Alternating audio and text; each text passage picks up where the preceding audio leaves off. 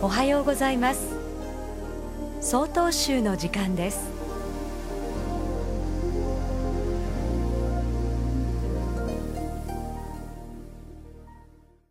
おはようございます。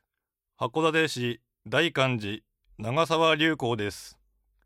私は愛媛県の瑞王寺という修行道場で修行を経験しました。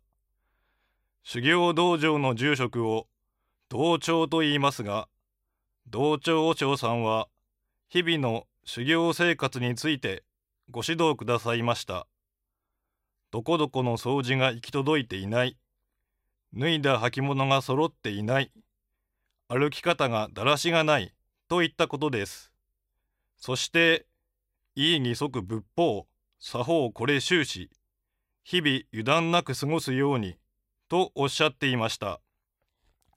この意義即仏法、作法これ修士という言葉は、日常生活の身なりや立ち居振る舞いはすべて仏の道であり、これが曹洞宗の教えであるという意味です。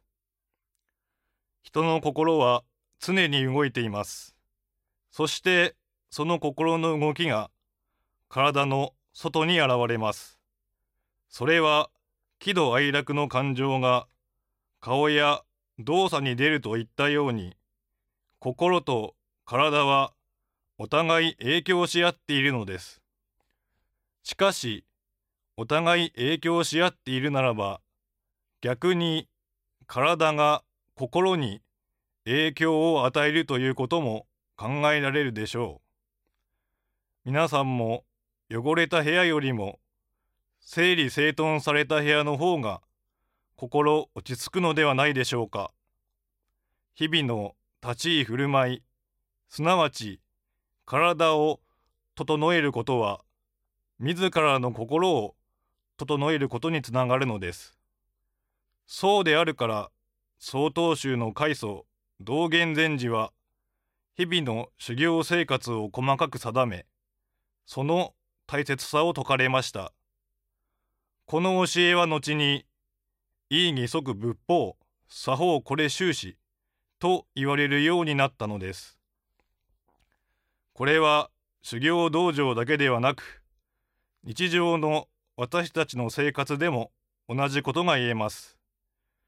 私たちの日常生活のほんの少しの立ち居振る舞いの心がけで、心も体もともに整えられ、落ち着いた生活ができるようになるでしょう。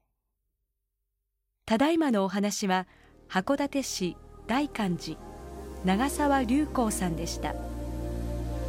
この番組に対するご意見ご感想をお寄せください。郵便番号 ゼロ ロク ヨン ゼロ ハチ ゼロ ナナ 札幌市中央区南なな条西よん丁目曹洞宗北海道管区教化センター曹洞宗の時間係までお便りお待ちしております。これで曹洞宗の時間を終わります。今日も一日健やかにお過ごしください。